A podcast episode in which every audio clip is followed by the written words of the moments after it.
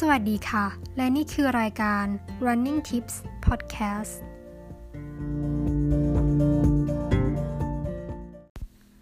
Running Tips วิ่งได้ไม่ใช่แค่ได้วิ่ง วันนี้เราจะมาพูดถึงการอุ่นเครื่องก่อนวิ่งกันค่ะ การอบอุ่นร่างกายถือเป็นกิจวัตรหรืออาจเรียกได้ว่าเป็นพิธีกรรมก่อนการวิ่ง หรือการซ้อมที่ต้องทำเป็นประจำขาดไม่ได้ เพื่อให้เส้นใยกล้ามเนื้อคลายตัว มีความยืดหยุ่นทำงานได้ดีขึ้น และจะทำให้ชีพจร ค่อยๆเพิ่มขึ้นอย่างช้าๆ ไม่กระชาก เป็นการกระตุ้นการทำงานของกระดูก เส้นเอ็น และข้อต่อต่างๆ รวมทั้งระบบการทำงานภายในร่างกายค่ะ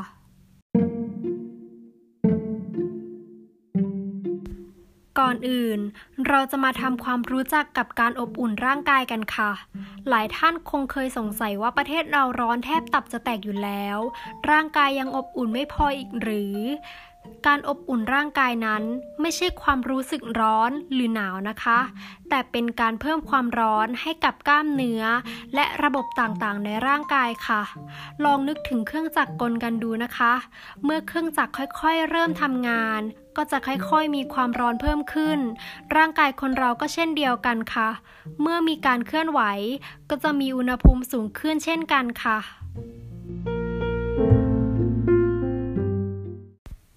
การอบอุ่นร่างกายก็มีศาสตร์ของมันนะคะ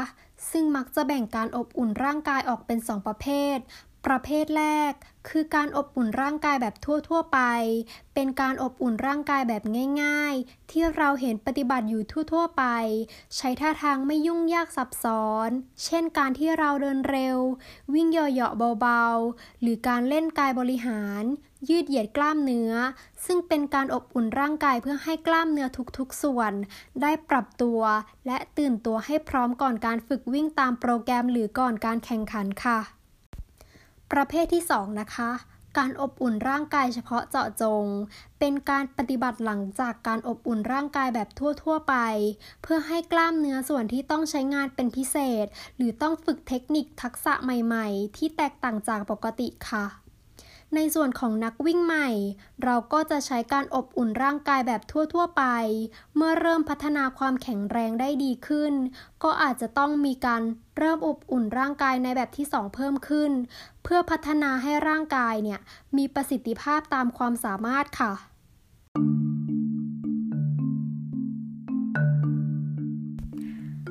สำหรับหลักการปฏิบัติในการอบอุ่นร่างกายนะคะ